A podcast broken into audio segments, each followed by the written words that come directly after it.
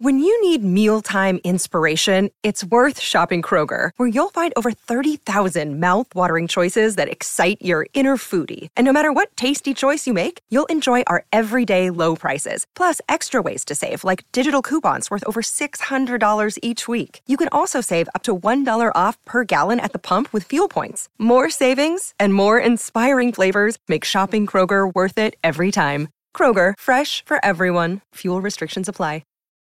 Without the ones like you, who work tirelessly to keep things running, everything would suddenly stop. Hospitals, factories, schools, and power plants, they all depend on you. No matter the weather, emergency, or time of day, you're the ones who get it done. At Grainger, we're here for you, with professional-grade industrial supplies. Count on real-time product availability and fast delivery. Call, clickgrainger.com, or just stop by. Grainger, for the ones who get it done.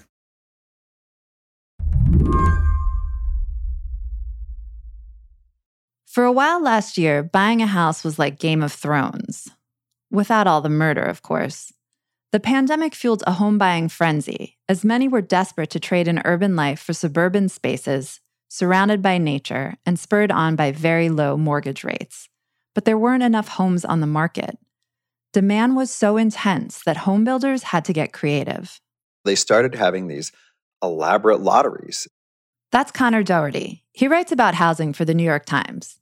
He's recounting a story about Eric and Sherrilyn Namayan, who were ready to buy a new 5-bedroom home in River Islands, California.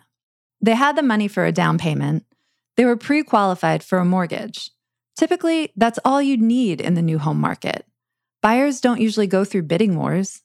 But in this case, they weren't the only ones who wanted the house. So the developer did something really unusual. They were one of, I think, a dozen or something families that had been qualified to buy. So then the builder said, okay, we're going to have like a Zoom lottery. All the potential buyers crowded on a Zoom call with their hopes resting on winning the lottery. For the Namayans, the magic number was 32.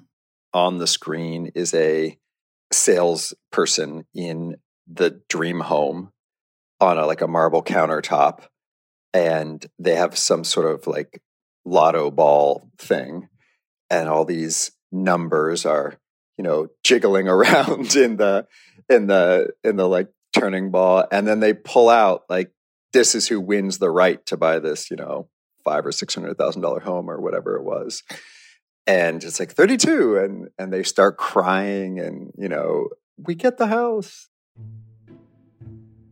That was a year ago. These days, the real estate market in the U.S. is in a very different place. Now we are in a situation where interest rates are rising. People are pulling out of deals rather than having lotteries to get in them.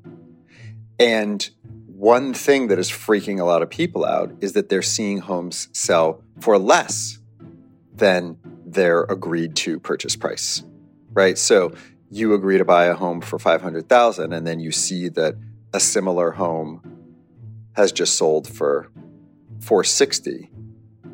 And then mentally you're like, well, I just lost $40,000.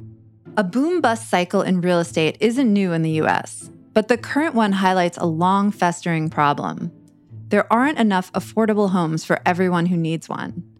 When the economy is booming, like it was last year, developers build houses, but not enough of them. So values go up and bidding wars ensue, pricing people out of homes they otherwise could afford.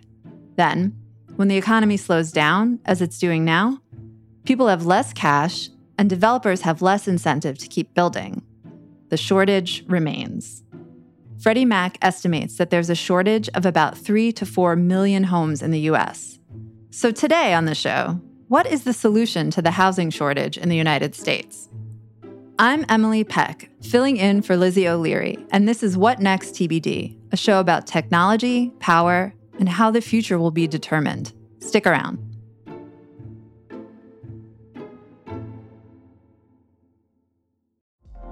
Apple Card is the perfect cashback rewards credit card. You earn up to 3% daily cash on every purchase every day. That's 3% on your favorite products at Apple, 2% on all other Apple Card with Apple Pay purchases, and 1% on anything you buy with your titanium Apple Card or virtual card number. Visit apple.co/card calculator to see how much you can earn. Apple Card issued by Goldman Sachs Bank, USA, Salt Lake City branch. Subject to credit approval. Terms apply. The housing market today looks a lot different now than it did a year ago. The Federal Reserve just raised interest rates again, which is expected to slow down the market even more. People are paying less for these new homes. Deals are slowing down. In some areas, open houses are empty and bidding wars are a thing of the past. To hear Connor explain it, there's a simple reason. Pure and simple, interest rates. Interest rates are way up. So interest rates have jumped from I think, 3-ish at the beginning of the year to close to 6. It's 5 something. That's like hundreds of dollars a month. And it's not just that it's hundreds of dollars a month. It's hundreds of dollars a month on top of this massive gain in prices, which is, of course, hundreds more dollars a month. And eventually, people just run out. People do blink. At some point, you can't keep going up. And we should note, the Federal Reserve raising interest rates, which is why mortgage rates went up, they wanted to cool off the economy, and part of the economy is cooling off the housing market. This was what's happening now is intentional. This is what, Fed Chair Jerome Powell wanted to happen, right? Exactly. And I hesitate to speak for the Fed. Yeah. But I'm going to try a little bit. Please. I think in their heart of hearts, if they could slow down price growth but keep homes being built, if there was some way to engineer that, which there isn't because interest rates are a pretty blunt tool, I think they would wish for that, right? Like if you could cool off prices but keep everybody working and keep production happening and keep building happening, people would want that, right? People still want homes to be built, but they want the crazy bidding wars to slow. And the pickle here is, and as we're going to discuss, is how do you make that happen? How do you keep building so that we don't make our housing shortage worse in the future, while at the same time cooling off these crazy price increases that we can all agree are unsustainable?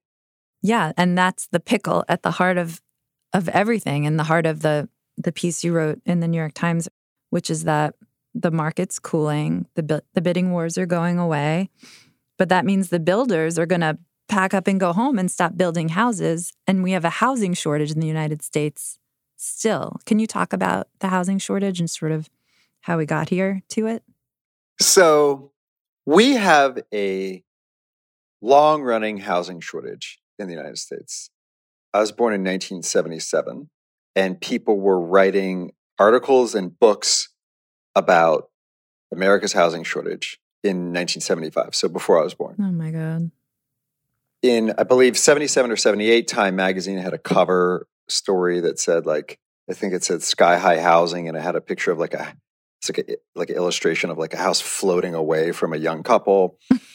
And all the things we sort of hear about, people are having fewer children because homes are so expensive, and people are delaying marriage or moving to different places. Everything minus Zoom was the same. Right. And I think that at times we've papered over that either with a temporary economic boom or with migrations to other places where homes were built cheaper. And of course, during the big financial crisis, we essentially tried to make homes quote unquote cheaper by making the financing of them really exotic, yeah. Such that anybody could get them.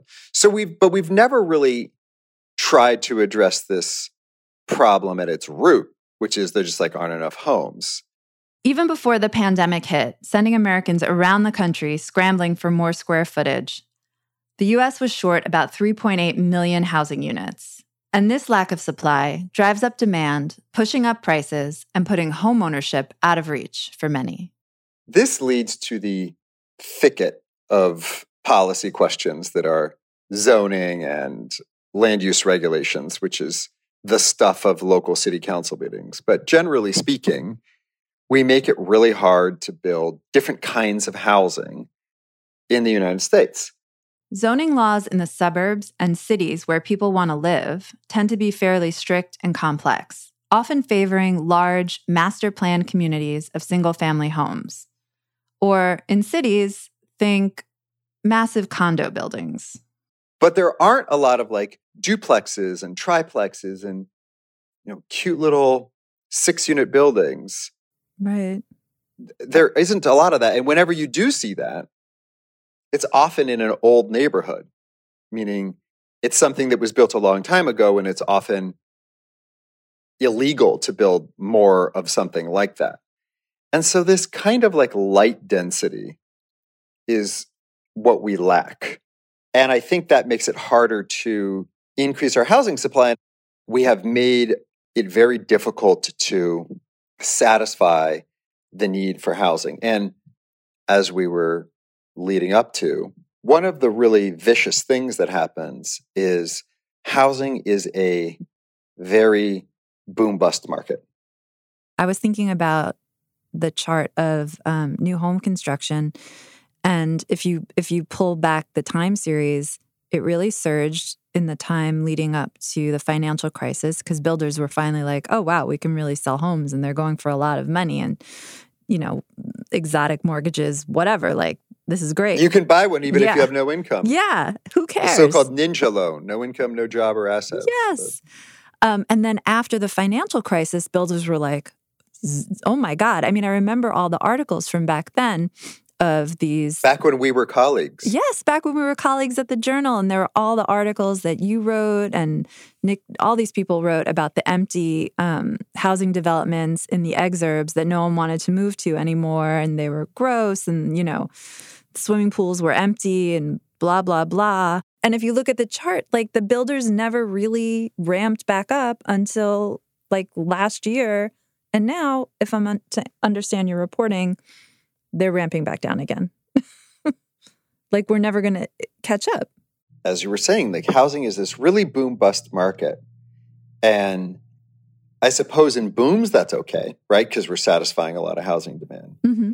But the problem is during the bust, it's not like housing demand totally falls off a cliff. It's just the builders aren't able to build it for the profit margins they want and things like that, right? Yeah. Housing is this totally fragmented industry where you can have developers who sort of spend years or decades planning projects and getting financing for them and getting government approval for them. And then you have all the way down to day laborers who are hired by the hour. And to get all those different pieces to kind of, you know, orchestrate together, if you will, mm-hmm. you need a boom, right? And the problem is when there's a bust, they all just scatter. The home builders stop building housing and they lay off construction workers who, of course, then need to find another job and might go find a completely other industry. So everyone scatters, but they can't just like put it all back together easily. Mm-hmm. That worker has gone and found another profession and might be doing better there or might live in a different place. The architect might have moved on to different kinds of projects. The person who builds lots that home builders then build on, they might not have built as many lots because demand was so low. It's just, there's so many different longer term things that have to be kind of churning along. And when those slow down, it takes a really long time to start them back up. And so the housing shortage is in many ways kind of a product of how much we underbuild during these busts. Mm.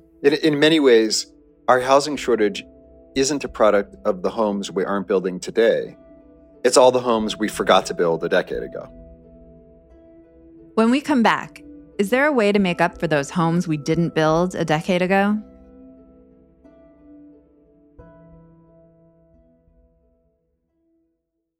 Hey everybody, it's Neil. I've got some huge news. Decoder is moving to Mondays and Thursdays. We're adding a second episode of the show.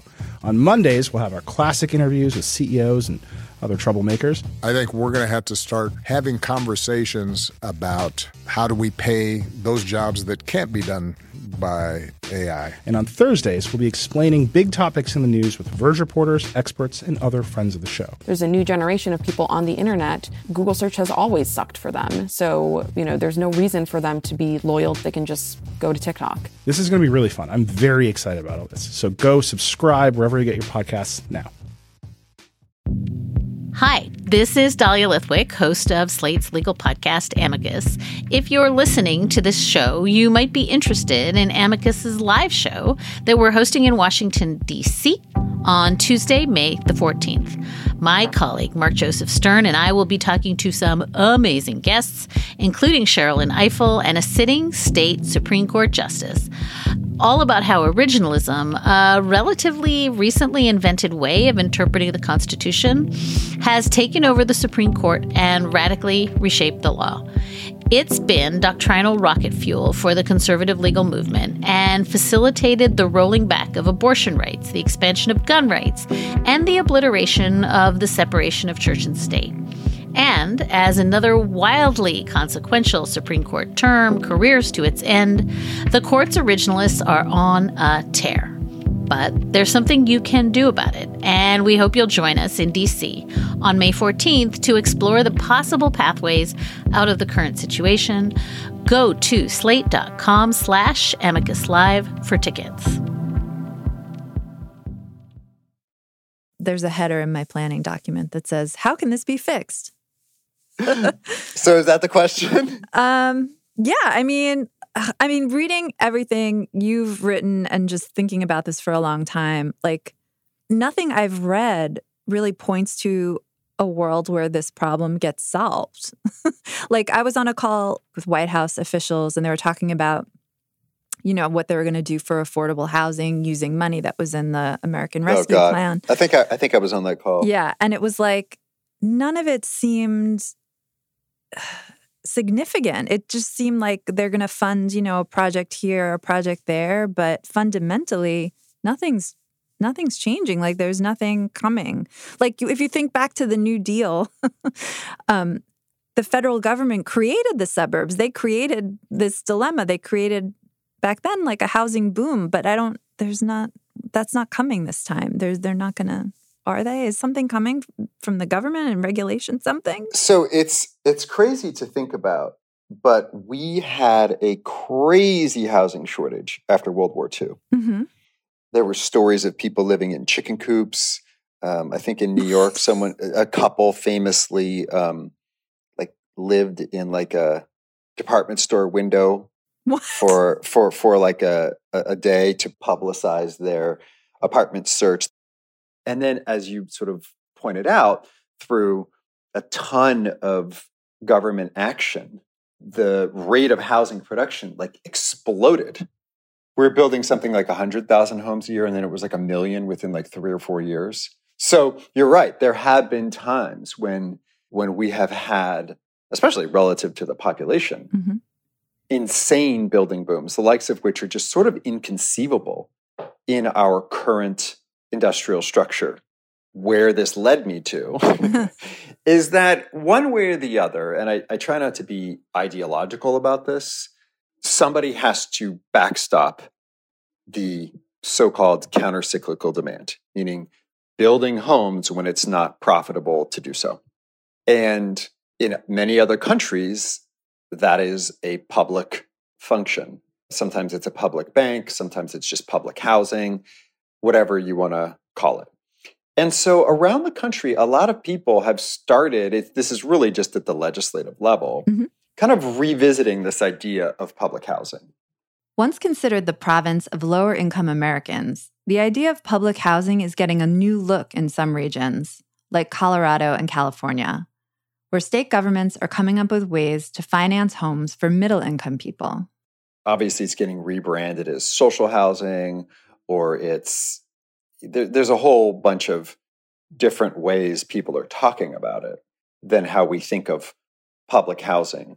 Either way, it's sort of saying, can the government step in and through either loan programs or just building it themselves, try to keep builders building or just fund nonprofits who would do whatever. There's all sorts of different ways to do it, but they all sort of amount to how do you keep people employed and keep construction going so that we don't develop these shortages from downturns. I don't really see another way around it. There are all these things governments do to try to make life easier for people who can't afford housing. We have Section 8 vouchers. There are rent control at local levels, right? Mm-hmm. But all those measures don't really do that much if the supply isn't also being dealt with. If you give a bunch of people who can't afford a home money to afford a home, and there's 10 of them, and then there's one home, I guess it's great that you've actually helped those folks. But if there's still only one home, 9 of them aren't that much better off. For too long, the federal government's been focused on demand, helping people pay for houses, but without much thought about how many houses would actually get built. So having a better control over the supply and having some sort of way to be asking the question, not just how much does housing afford, but do we have enough of it? And if we don't, how do we keep producing it? I think that's the question we need to start asking. And we just basically don't ask that question. Nobody is ever asked that question. They kind of just go, well, there's a building boom. Great. There's not a building boom. Well, that's because nobody wants to buy housing right now. Like nobody ever goes like, how much housing do we need? So someone has to find some way to build those units. And until we start asking that question, how many of those do we need and how do we build them? And if someone won't do it, we're just going to pay for it as a government or whatever. Until something like that happens, I just really don't see this getting quote unquote solved. But what do we do when builders don't want to build homes? The federal government is usually the big mover when it comes to big problems. So I asked Connor, is this something that happens at the national level? Turns out, not really. The federal government, I should say, has all sorts of power over housing through the FHA. Fannie, Freddie are technically private companies, but they have this implicit government guarantee, and that creates a large market for mortgages. Mm-hmm. So there are all these like large-scale financial things they can do and have done, right? Mm-hmm. But when it comes to where is housing going to get built, what is that housing going to look like? Who is going to live there? Meaning, what is the house likely to cost? Is that going to be near a dump or a lovely park, right? All those questions are basically adjudicated by city councils and or county governments, right? And the only people who really have control over them are states. So cities need to either, and this has happened, either decide they want to build more housing. Critique of that view is that developers build housing, cities don't build housing. But my point is they have to either make it easier to build housing, right? Or the states, which is what's happening in California, can just like make them do it. Or they can start writing more liberal zoning laws and more liberal land use laws for them. Now that's a very controversial move because housing and housing supply has historically been the province of local government. Mm-hmm. And if you go to a city council meeting, essentially all they talk about is housing and land use. So when it comes to this question of where are we actually going to build it and what's it going to look like, I think that is by and large a local question. I think that the federal government can give them a bunch of money, but that's about it. That is extremely discouraging hearing you talk about it, because it's a nationwide housing shortage with a fundamental mismatch between private industry and public demand and public good. And the idea that it's going to get solved on the local level, like city council meeting by city council meeting, seems improbable. Yeah, I go back and forth on this. On the one hand, it would be nice to think that a bunch of people could show up to Congress and finally shake hands and cross the aisle or whatever. I'm being silly and optimistic, but right. And then say, we've solved the housing crisis. Here, we're going to do it, right? Mm-hmm. on the one hand, that sounds great. On the other hand, I'm not sure it's necessarily appropriate for like people in Washington to be like writing zoning codes. Don't get me wrong, that would never really happen. But they could do, I guess you could do incentive things. You can use the power of the purse to get legislative outcomes you want. Any bottom line here, Connor, are we going to see the housing shortage go away in our lifetimes? I think that's up to the next generation. The one thing I've noticed, and this is predating this pandemic thing we're talking about and the specifics of the housing market right now, is that a lot of younger people have kind of absorbed this idea that we have a housing problem and we need more of it. Now, sometimes you'll see people who are more lefty being like, this is why we need social housing and profit is all bad and blah, blah, blah, blah, blah. And then you will see people who are more libertarianish and or moderate-ish being like, no, this is why we need less regulation and, you know, we're making it impossible to build. But if you just sort of step away from that argument and go, wow, they're fundamentally agreeing on this thing. Oh, we need to make it like much easier to build housing and we need more of it. And the people who say we shouldn't be building because it will like harm the neighborhood, they're like sort of our common enemy. I feel like that shift generationally and the sort of absorbing of that value will turn out to be long-term very important. Connor Doherty, thanks for coming on the show. Thank you for having me. Connor Doherty writes about housing for The New York Times. And that's it for our show today. What Next TBD is produced by Anna Phillips and Evan Campbell. Our show is edited by Jonathan Fisher. Joanne Levine is the executive producer for What Next. Alicia Montgomery is vice president of audio for Slate. TBD is part of the larger What Next family.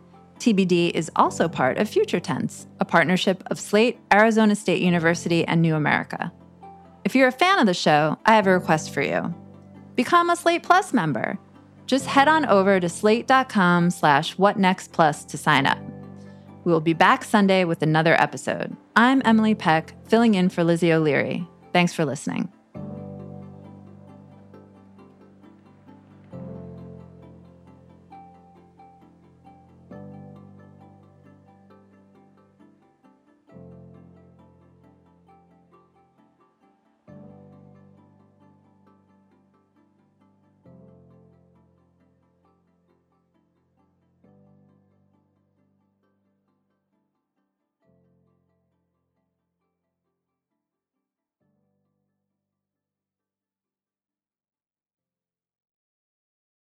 With Lucky Land Slots, you can get lucky just about anywhere. Dearly beloved, we are gathered here today to... Has anyone seen the bride and groom?